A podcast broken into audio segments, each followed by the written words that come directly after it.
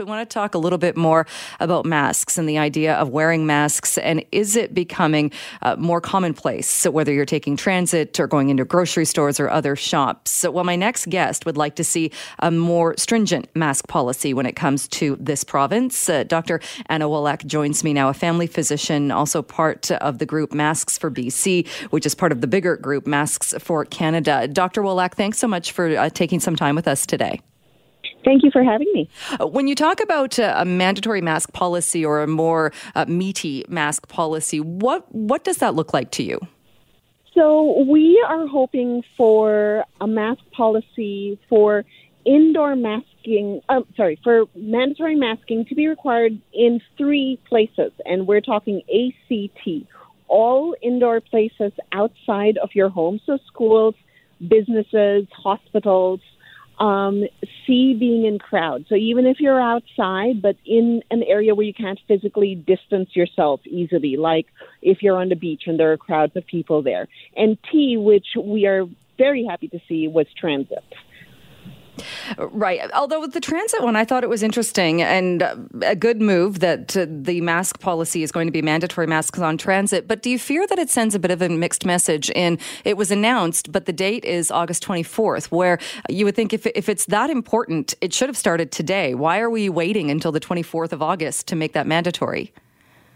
So I certainly cannot speak for the province or for TransLink or Transit BC, but I don't know if it has to do with maybe making sure that we aren't disadvantaging people who don't who haven't been wearing masks regularly and don't routinely have masks and they need to source masks. I'm not sure if that's the reasoning behind it. Certainly that's one that I could think of because one of the things that our group is saying is we don't want this to be punitive and we don't want it to be um, giving a disadvantage to to people um, in general. We want everybody to be we, we want the mask mandatory mandated policy to be non um, restrictive for people. So if people can't get masks um, we don't want them to be disadvantaged from getting onto transit. Right. And the health authority has said that too, that there are people that for some reasons, whether it's a medical reason, a physical reason, can't actually wear a mask.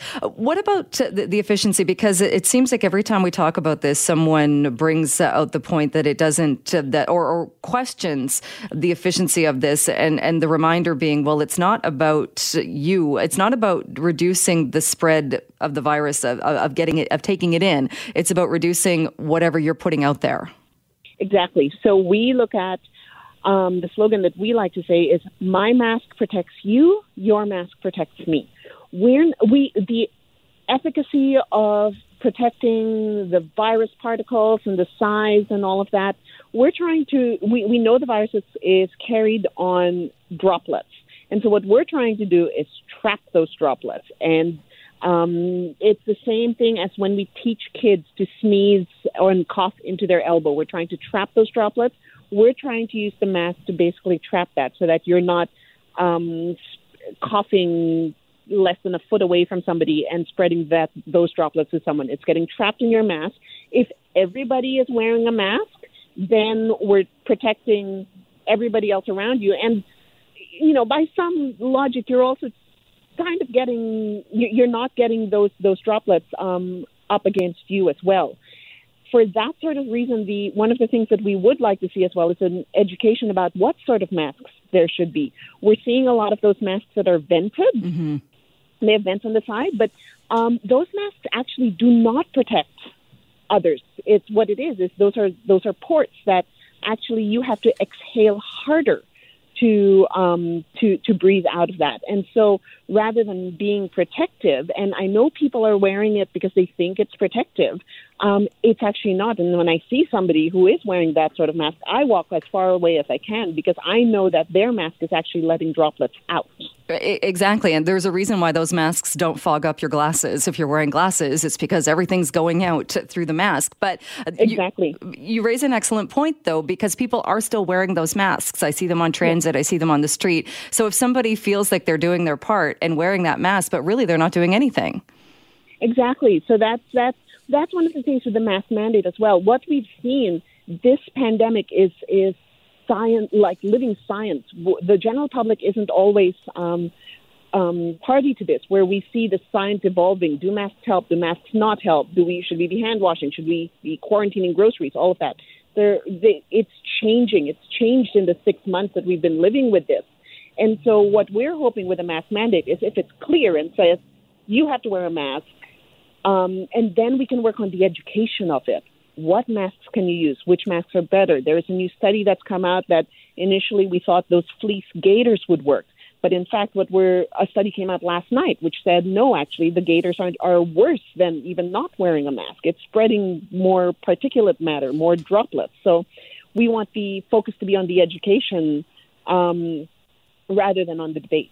Uh, because I also see, in, in addition to the masks with the vents and the masks that you've mentioned that we now know don't actually work, I also every day see people wearing masks below their noses and yes. think you, you realize the test is in your nose. That's where they test for the virus. So if you're not covering your nose, you're not protecting anybody.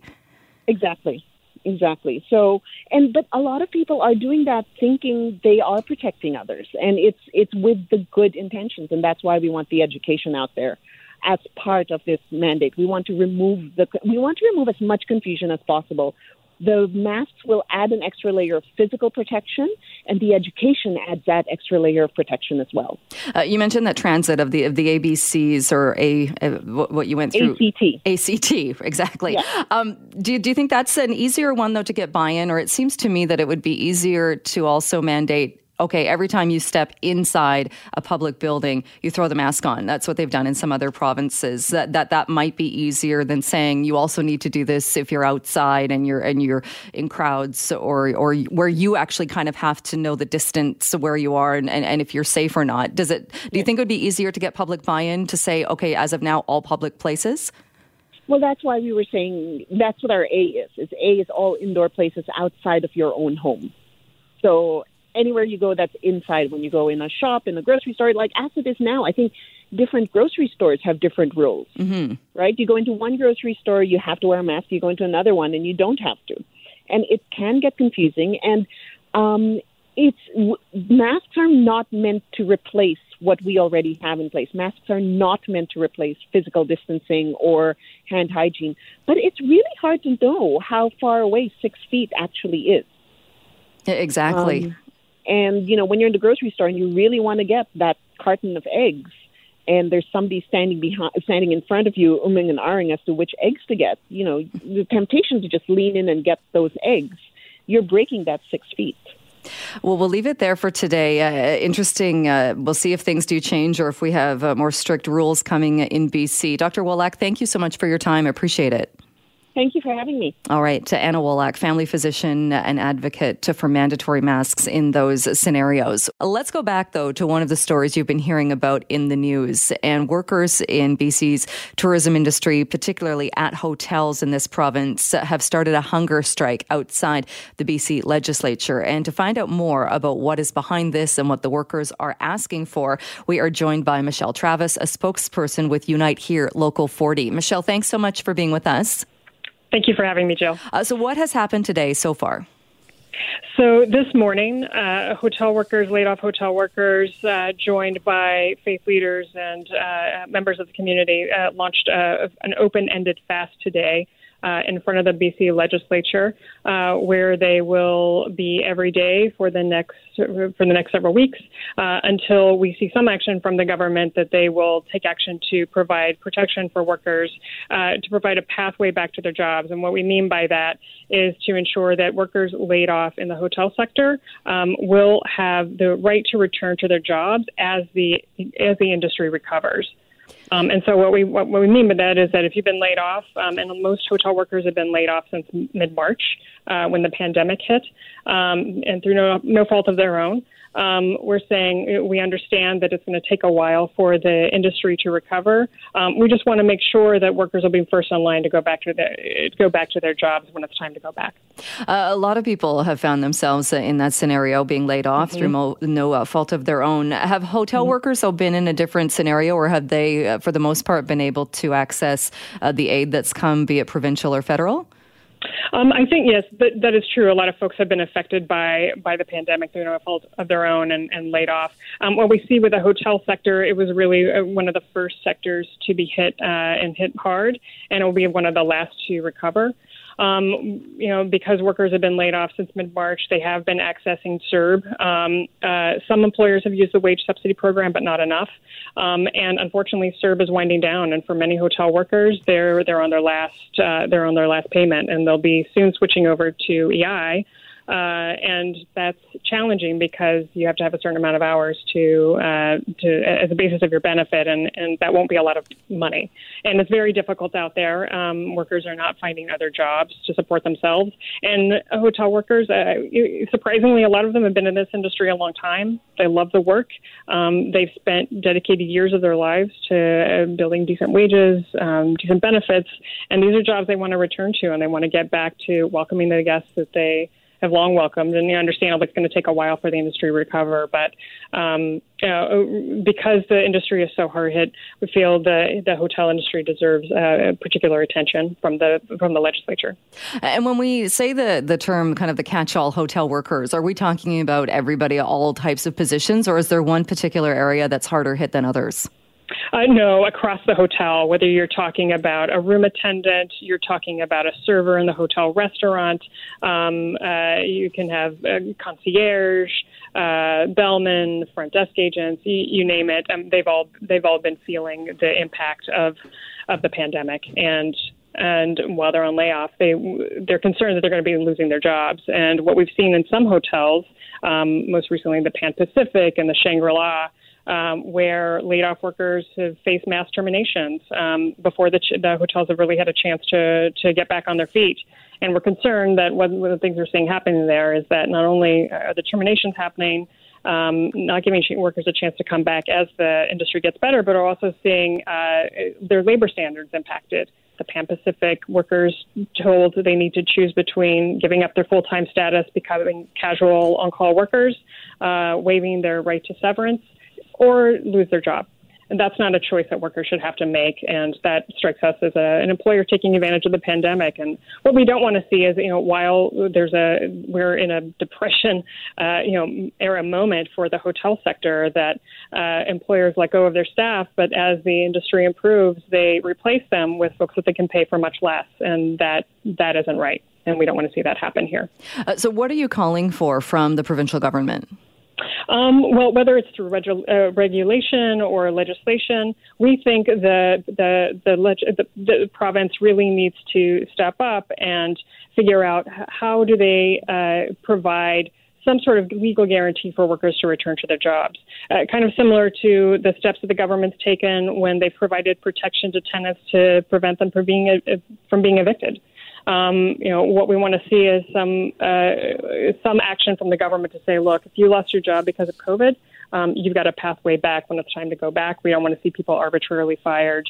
Um, you know, while we're in the midst of this pandemic, and we know how successful the hotel industry was, the tourism sector has been um, up until COVID hit.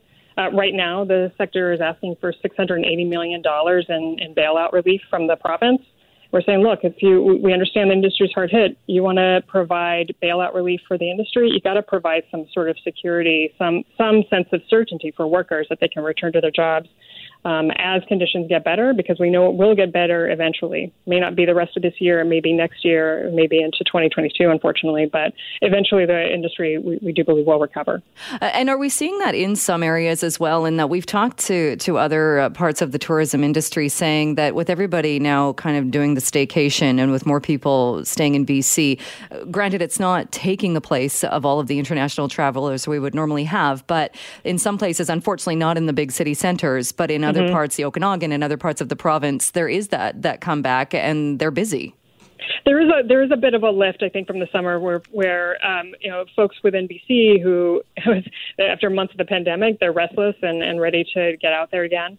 Um, the the challenge that we're going to see here is that you know that is you know we're seeing that in some sort of resort areas. We aren't seeing that in some of the major hotel markets like Vancouver, like Victoria.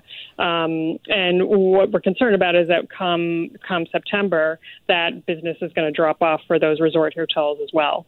um, and it's going to they're going to be much fewer hours. Um, we're concerned about a, a second wave of COVID. Um, the the border does not appear to be the, the border restrictions with the states don't appear to be as if they'll be lifted anytime soon. Um, and, and, so we're just concerned long term eh, that it's not. I don't think it's going to be a, a, a, strong fall for any hotel, even even the ones that are seeing a little bit of a bump right now. And uh, just before I let you go, so what is the plan then at the legislature? How many people are going to be there? And and does fasting mean they're not going to be eating at all, or what are they going to do? That's right. That's right. So fasting means they're foregoing food. Um, they will be taking water. Um, and today there are 10 fasters uh, on the lawn today. Um, we'll see another 20 fasters um, joining over the course of the next couple of weeks. Um, and the numbers we expect to increase as we continue the fast. All right. I'm sure we'll check in with you again. Michelle, thanks, though, uh, for today for bringing us up to date, uh, up to speed on this.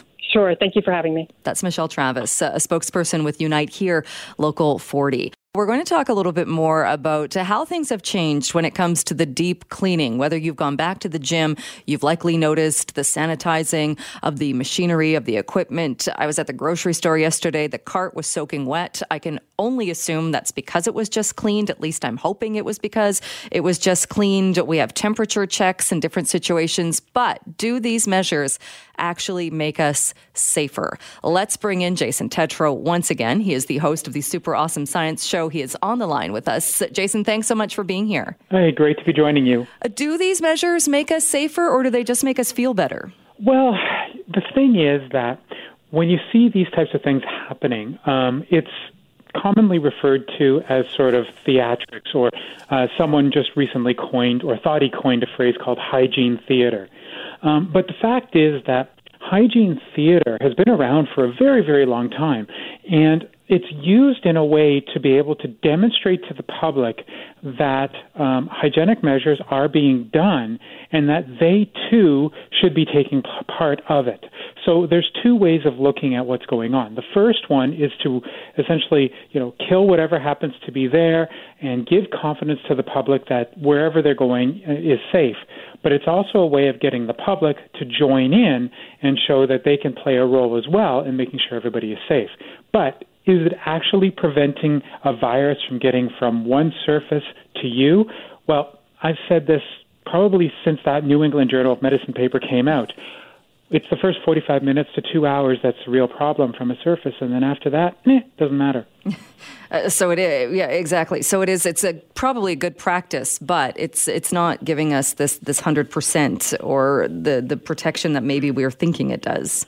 No, and and I think the it was never intended to be that way, and, and we have talked about this, where it's like if you are sort of depending on something such as a uh, you know a cleaning well just put it this way um, if you have a bed rail in a hospital and it just gets it gets cleaned and it's absolutely safe and then somebody visits grandma and they put their hands on that bed rail all of a sudden the bed rail is contaminated again so it, it, it it's more for show than it is for really um, you know making sure that you're safe.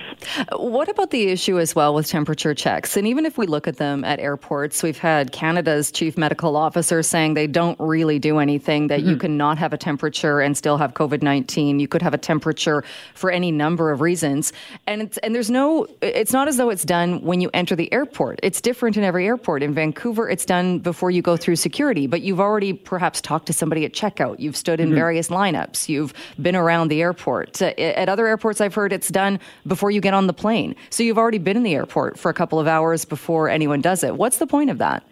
Yeah, so what's happening with the temperature screening is it's giving the uh, authorities um, one possible way of being able to stop something from happening, um, such as a spread of an infectious disease. Um, now, it all depends on who they're trying to protect. If they're trying to protect people that are getting onto a plane, then you're going to try and do it before you get on before security. Um, if I'm if you go to the Far East, um, you know you see the temperature. Uh, they, they actually have monitors. They they don't even have people, and they're monitoring your temperature constantly before you come into the country, and that way they're trying to prevent the country from coming down with uh, uh, an outbreak. So the temperature really isn't going to make a difference in the overall spread, But if you happen to be one of these quote unquote critical cases where you really should be checked immediately, it will pick that up. What other measures do you think could be done? Or I know you've talked a lot about masks. So we were chatting earlier with a group called Masks for BC. Uh, they applaud the fact that in BC it is going to be mandatory on mm-hmm. transit. They would like to see it in all indoor places as well as outdoors if you're in a situation where there's crowds. Would that be a more effective way of stopping the spread? Well, as we've known from the past with other viruses, the minute that you incorporate barrier protection into a population, you stop the virus. so, yes, um, what you also have to realize is that there are, are two ways that this virus can spread. The first one is through the respiratory route, so that's why the barrier protection masks is going to be a really good thing. But also, it may also spread through the hands, and this is where we do get into this idea of surfaces possibly being involved. But the fact is, is that if you use a hand sanitizer or even soap and water, it kills the virus. You're good to go. So basically, the combination of those two things is going to be able to stop an outbreak, and we know this because we've seen it before with flu, with common cold, with RSV, and all sorts of other respiratory viruses. Uh, we talked about masks earlier on the show today, and a caller uh, called in saying she she can't wear uh, the mask, but she's taken to wearing a face shield. And I know you've been asked this before and have talked mm-hmm. about this. Does a shield offer uh, the same level or some level of protection? Yeah, a shield is definitely going to give you more protection than nothing at all. Uh, and actually, here in Edmonton, we're going to be giving out cards to people who simply cannot wear masks for medical reasons. So, I mean, we are going to get into a point where uh, people are not going to be able to put on a face covering over their respiratory tract. However, if you can put on a face shield or something that allows you to continue breathing without any difficulties and it will still protect you, it's a great way to follow. So we're going to see this, um, you know, uh, groups of, of protections increase in size and number, variety, whatever, so that everybody has an opportunity to stay safe. And then it really comes down to the individual uh, themselves to, you know, make sure they're, they're following one of these options. Uh, is it even something though? Do you think flying with flying now the requirement that you wear a face covering could a shield be used in a situation like that? Yeah, actually, that's probably the best thing. Um, and the reason for that is if you've got a face shield, you can still have access to your mouth. The face shield is going to protect you from the downward stream of air. And anyone who's been in an airplane as of late knows that the air really is coming down from the top to you. The only time the air is coming up is usually through the vents, and those vents have got filters in them, so you know you're getting pretty clean air. And as for the people around you from side to side to side, well, the fact is that, you know, all you have to do is bend your head down, the face shield will come across with your chest, and you know you're pretty safe. All right. Uh, what else do you think people should be doing? Or there, there is this fear now. We've seen an increase in cases in BC, unfortunately. Uh, what else do people need to be doing at this point to stop uh, things from getting even worse come fall? Well, right now, we have to start figuring out how we're going to sort of live for the next six to eight months, maybe even a year, um, in the cohort mentality. And as we've seen, the majority of cases that are happening where we're getting these outbreaks, where we're getting those clusters, are in people who are either mixing their cohorts or they're simply avoiding the whole concept of cohort altogether. Now, I'm not going to blame bars or parties or, or you know nursing homes or anything like that because at the end of the day, anywhere where you have a gathering of people who are not within the same cohort and you know that your your status is going to put other people at risk. So that's what you need to do. Forget about the blame. Focus on your cohort, and when, as you do that, then you're going to be able to make sure that you can go into any environment, whether it be a movie theater, whether it be um, a, a mall, whether it be a classroom, even your office you're going to be able to know how to stay safe because you've got that cohort mentality. How big can a cohort safely be? That can be really difficult depending on how you look at what a cohort is. But I would say that you're probably maxing out at around 20 people to uh, really be sure that you've got a, a handle on things. And that's just simply because um, when you have more than that, you're going to have people who are going to trail away from your cohort and start, you know, visiting other cohorts, and that can run into trouble. Right, because even if you're in a cohort, you're in that cohort and you're taking the leap of faith that everybody else, including yourself, that everybody is taking the same precautions and following the rules. Oh yeah, and I mean the whole idea of cheating on your friends. it's going to take a totally different concept when we start realizing that people are going to want to get out of their cohorts. They, they've just been married to their cohorts for too long and they've just got to go out and enjoy some other cohort. We're going to hit that. It's going to happen.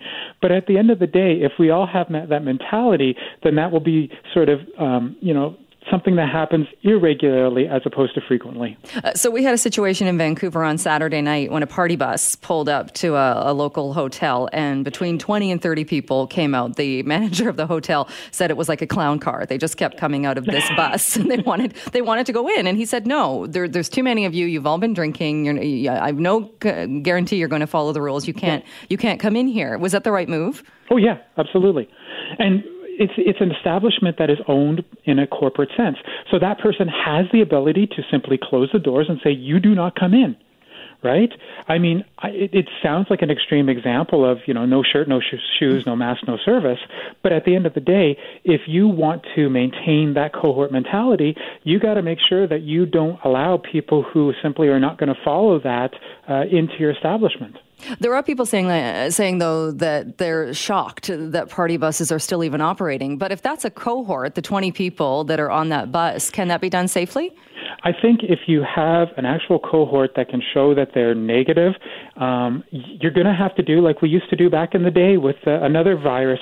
You're going to have to get the testing. You're going to have to have the, the records to show that you have the testing. Remember, in the 1970s, it was what was your sign, and then in the 80s, it was what was your status. So it's just going to go back to that. So make sure you've always got your negative testing with you, and, and that's going to help to maintain the integrity of your cohort. All right. We'll leave it there. Jason, always good to chat with you. Thank you so much. It was a pleasure. Take care. That's Jason Tetro, host of the Super Awesome Science Show. Well, you've been seeing, likely, and hearing this story on the news. A BC black bear was killed after some residents admit that they left food out so they could get videos and pictures of the bear. So, what does this tell us as far as bears in more urban settings and our actions and the behavior of people when it comes to the bears. Uh, Luci Cadman joins me now with the North Shore Black Bear Society. Luci, thanks so much for being with us. Thank you for inviting us on. Uh, it's a horribly sad story of this bear, which had been known as Huckleberry. The bear had a name because it was very well known, it became very popular. What happened in this case, though? Uh, well, with this bear I was actually living very close to the neighborhood uh, where I'm located at the base of Seymour Mountain. Very fortunate to live in a beautiful area, many areas on the North Shore um, by uh, creeks uh, and rivers and green spaces. So it's typical for us to see bear activity in residential areas here on the North Shore. Bears travel extensively in search of foods. Uh, now, we encountered this bear, first of all, in early June. Um, the first report was of him accessing um, a strata complex organics cart, and unfortunately, the enclosure door had been left open. Uh, it's very close to my home, so I attended really just to make sure that people weren't crowding the bear for photographs, trapping them in a tree, um, dogs harassing the bear. So it's really just an opportunity for us to provide education. Um, in that situation, though, we are right by the forest, so I was able to approach the bear, uh, use a firm tone, and move the bear on from that organics. Um, and the bear very calmly left um, and went back into the forest. We received um, a few more reports about him accessing berries on the edge of the forest again, just attending to make sure people weren't harassing this bear. Uh, he got his name because he was eating lots and lots of huckleberries in the area. Now, we don't typically name bears, uh, but it helps us to keep track uh, of the activity um, to identify individuals. Um, so it's something that we've started to do this year as we're having more encounters with bears on the North Shore. There aren't more bears, but there are certainly more people out and about to report the activity, and we do like to attend just to provide that education. And then uh, we were receiving many reports of huckleberry access accessing, unfortunately, unattend- um, accessible organics and garbage carts. Now, here in the district of North Vancouver, um, we have lockable garbage carts, uh, but they're very small carabiner locks, and they're really designed to keep out raccoons and crows. They're in no way bear proof. Um, but we are seeing that residents are under the impression that these carts are bear proof and they now store them outside of a garage or shed. So there's much more accessible food for these bears. Now, when every time we've encountered huckleberry, we've very calmly and easily been able to move them on until the last time that we had an encounter. Again, that started with a report that he was on the edge of the forest uh, by a residential area just eating berries. And what happened? Sorry, what was different that time?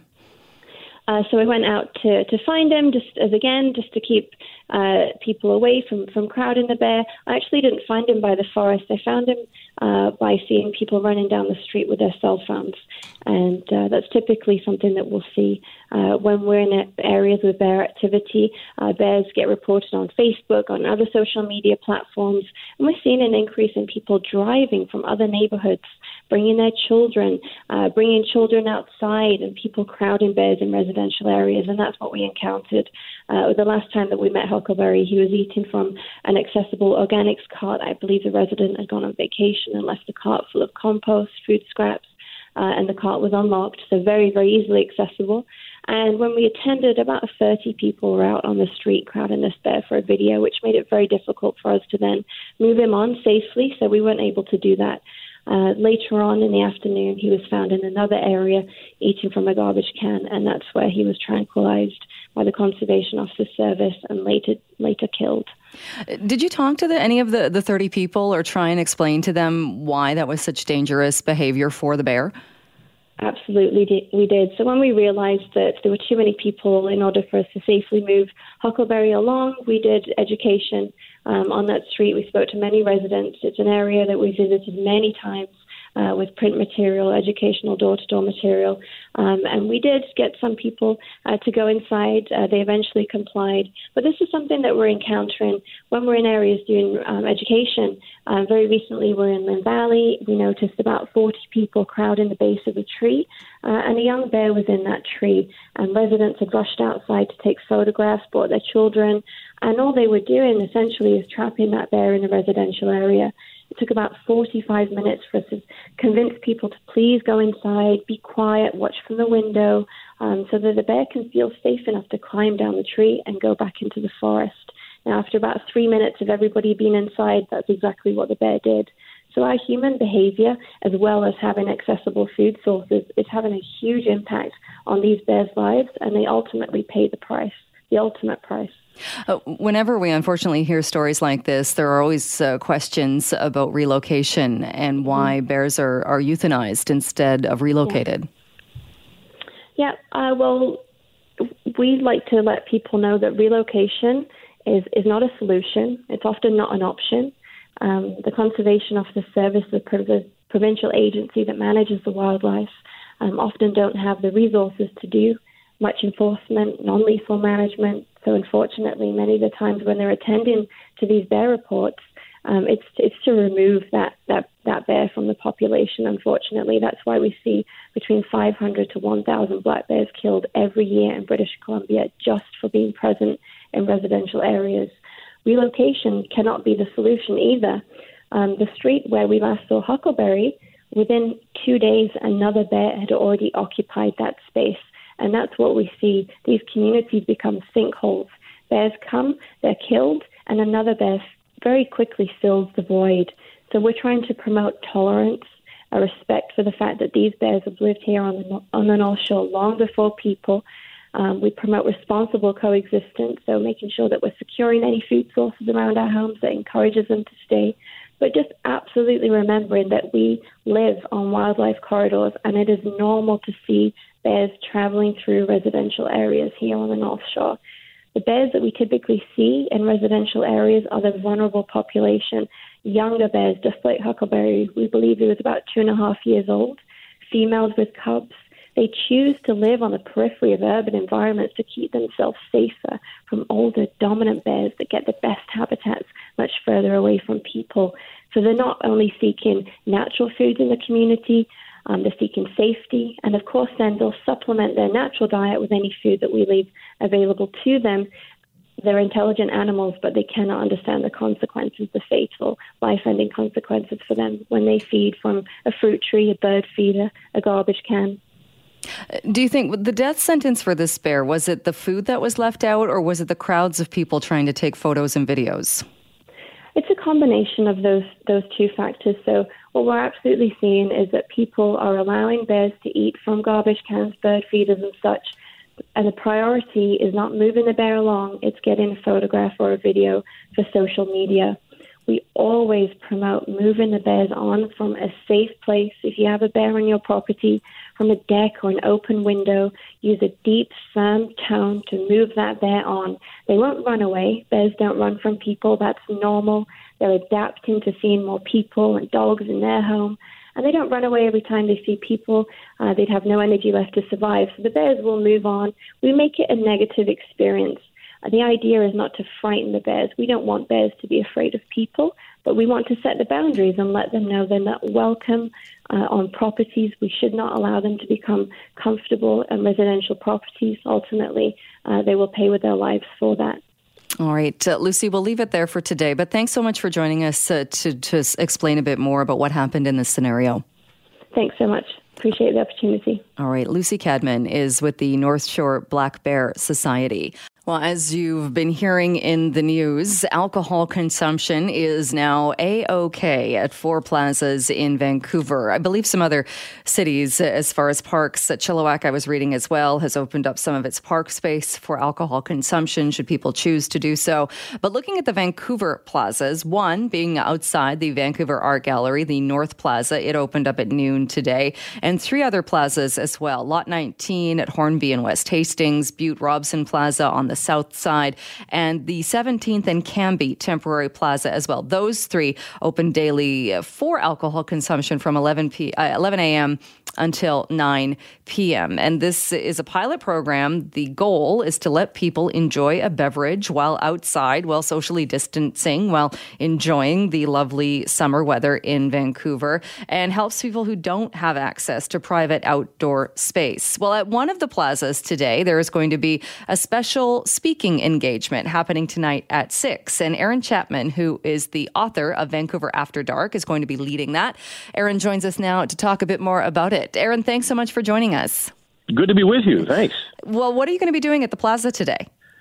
Well, I'm going to be uh, reading a few excerpts from some of my books, uh, Vancouver After Dark, Liquor, Lust and the Law, Live at the Commodore, uh, and but getting focusing a little bit on some of the maybe a little bit of the history of booze in Vancouver, since it seems appropriate, uh, and, and some of the sort of we've often had a bit of a, a reluctant history with alcohol in the city, but in a way, I mean, the city was founded on it because of Gassy Jack's tavern that he first built, which the city, of course, uh, came around. So it's an interesting thing. It'll be fun. Uh, it'll be a fun talk.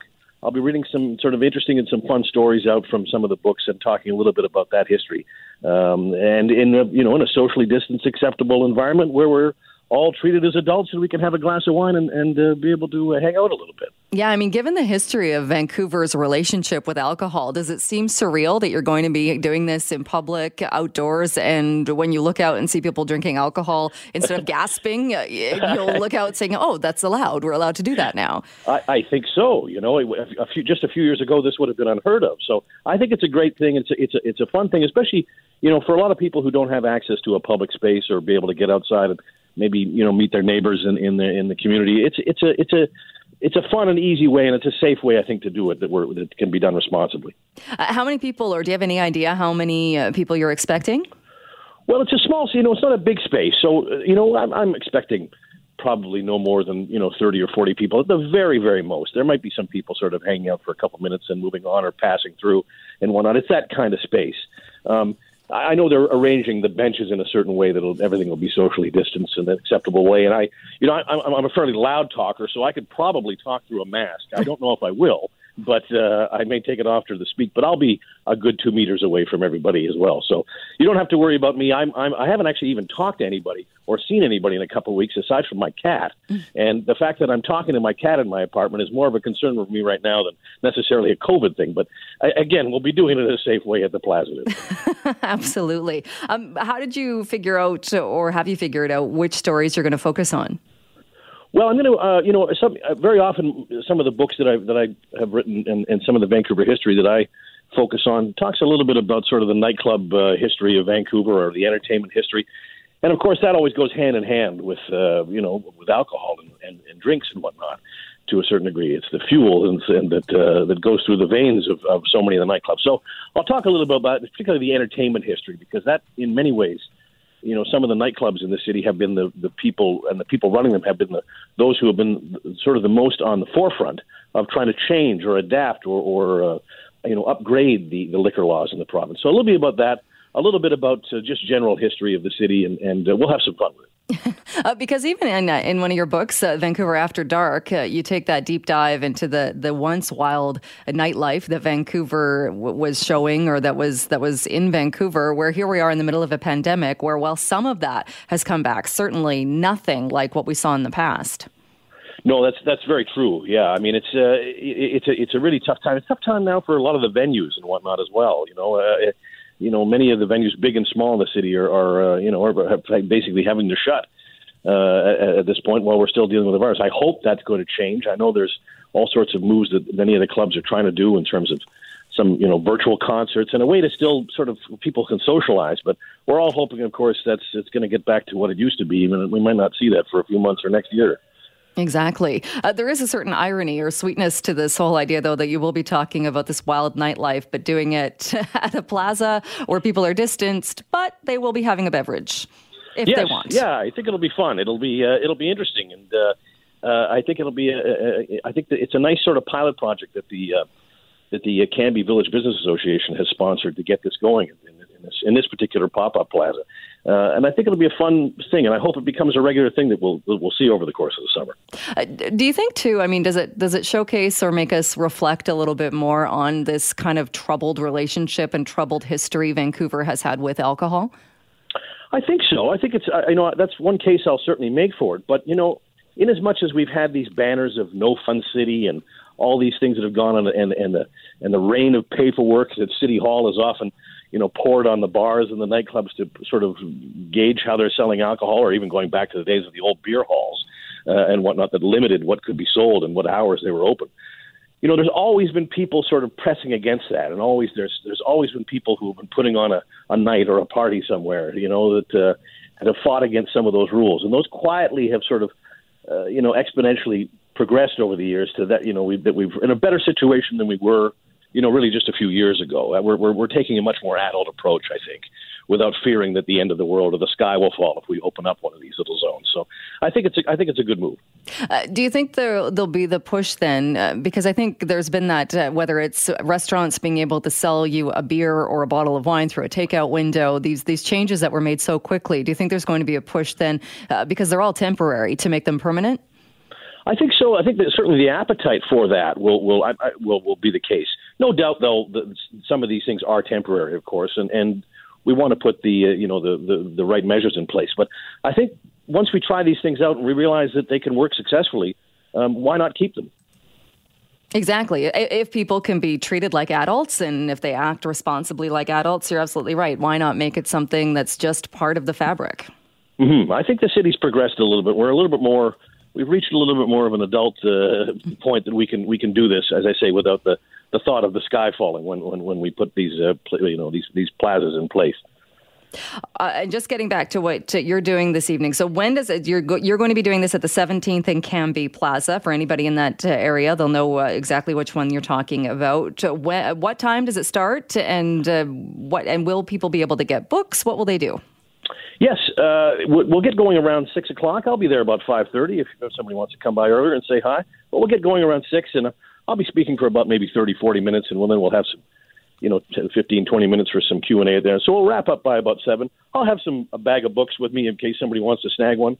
Um, but uh, and everybody's welcome. It's free to attend, and uh, I guess, as I say, it's not a huge space, so you you might want to get there a little bit early to get a seat. And if it's uh, if it uh, gets a little too crowded, don't worry, I'll be talking at some other event sometime down the road. So. All right. You should be, you should be set up. Yeah. we might have to move you for the next one to be on the Vancouver Art Gallery Plaza. Exactly. Yeah. Even bigger. Yeah. I love it. All right. Well, Aaron, thanks so much for taking a few minutes with us today, and, and good luck on the event tonight. Thanks very much. That is Aaron Chapman. He's an author, historian. Uh, his book, Vancouver After Dark, takes a look at the nightlife history of Vancouver, and he's going to be reading some excerpts from that at the Plaza, 17th and Cambie. That's uh, starting at 6 p.m. And as he mentioned, that's not a huge plaza. So if you want to check it out, you might want to get there a little bit early. Well, even though we don't know at this point when we will be in a scenario where we can call it post COVID 19 after the pandemic, there are a lot of people looking at what what life will look like, whether it's city planning, how we deal with transit, how we build housing. Do we need not as many office buildings if people are going to make a permanent shift to working from home? Well, joining me to talk a bit more about this is Erick Villagomez with UBC, a lecturer at UBC's School of Community and Regional Planning. Thank you so much for being with us today. Thank you. It's an honor to be here. Uh, this looks at what cities specifically will look like after COVID 19. So, were you looking at how they're designed or planned or built, or, or what were you focused on? Actually, it's a it's a little bit of everything. Any the planning uh, the planning discipline in general deals with uh, with kind of or a big chunk of it deals with regulations that impact built form. Um, so it's really all of these things that go across, whether it's in transportation, you have transportation planning, uh, urban design, urban planning. Uh, so we're kind of trying to go across all of these disciplines and, and trying to get a sense of the transformations that are taking place and what the implications of that are. Uh, what would you say is the biggest thing? I mean, we've seen things change so quickly, which a lot of people are saying is a positive, that it's cut down on red tape when it comes to plazas, when it comes to certain things. So, what have you seen? What do you think is the most kind of striking change so far?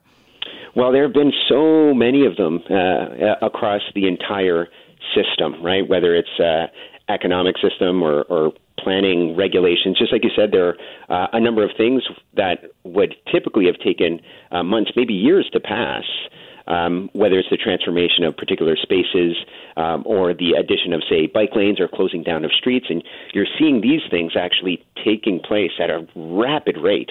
Um, and it's kind of in the in the spirit I'd like to, to say of experimentation, which is great, right? Like things are being put into the world uh, being constructed to see how people respond to them, um, and then that will ultimately determine uh, their longevity right? So uh, the ones that I think are the most popular will probably be around for a long time. Uh, other ones that have been put out there, um, not so much. So you're seeing a whole bunch of things like cycling infrastructure is a is a big thing that's happening in cities around the world, um, just because a lot of uh, people are. Uh, ambivalent to take transit, uh, and they're trying to different municipalities are still trying to cut down on on car use. So you're seeing a whole bunch of uh, investments, um, rapid investments in, in cycling infrastructure um, that are taking place. You're seeing street closures. I was just recently um, uh, recently uh, in a different part uh, different parts of BC, um, and sure enough, a whole bunch of street closures that that weren't there. People enjoying the outdoors, people out in parks. Um, a little bit of leniency, of course, uh, towards things like uh, having alcohol in parks and in the public. Like all of these things are taking place, um, and it's really interesting to to watch and and to kind of think about. And those are things, kind of the, the physical space uh, that people enjoy or that people are, are in. Do you think we'll see permanent changes, though, as far as I'm hearing from a lot of companies saying we're never going to go back to how it was with everybody coming in five days a week? It's going to be some kind of hybrid with people spending at least a couple of days at home. Is that going to change, say, the, the building of office space? Yeah, so the the interior spaces are a really interesting issue because uh, interior spaces were not designed for um, for social distancing protocols, the six foot, the standard six foot. They're typically based on, and this is from at the regulation level, they're based on three to four feet, which is kind of casual distances that people have with acquaintances and, and friends. And, you know, when you're talking to someone um, in the hallway, or usually it's about somewhere around three to four feet. So a lot of things are based on that.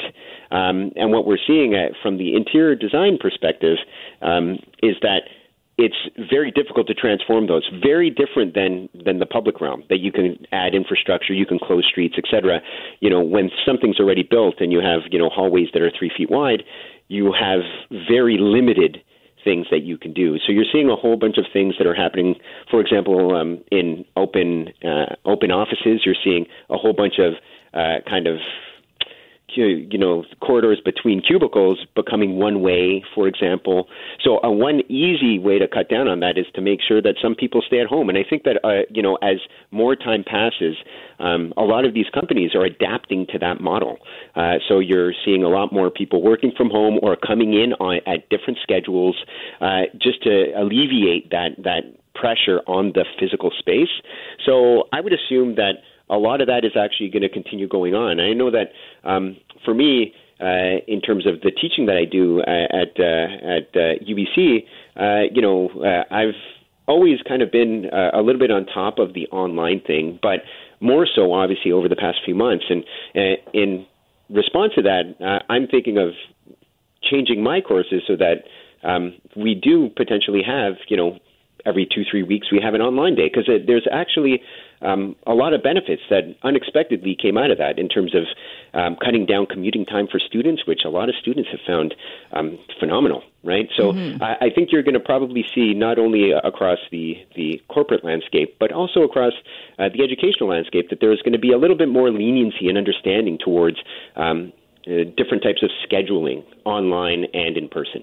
And do you think that will have an impact on things like transit if we don't have people commuting Monday to Friday, nine to five? Yeah, it's the transit question is is a difficult one, and uh, you know, um, TransLink is doing all they can. You know, I recently went on uh, on the SkyTrain, and you know, it's pristine. I've never seen it as pristine as that.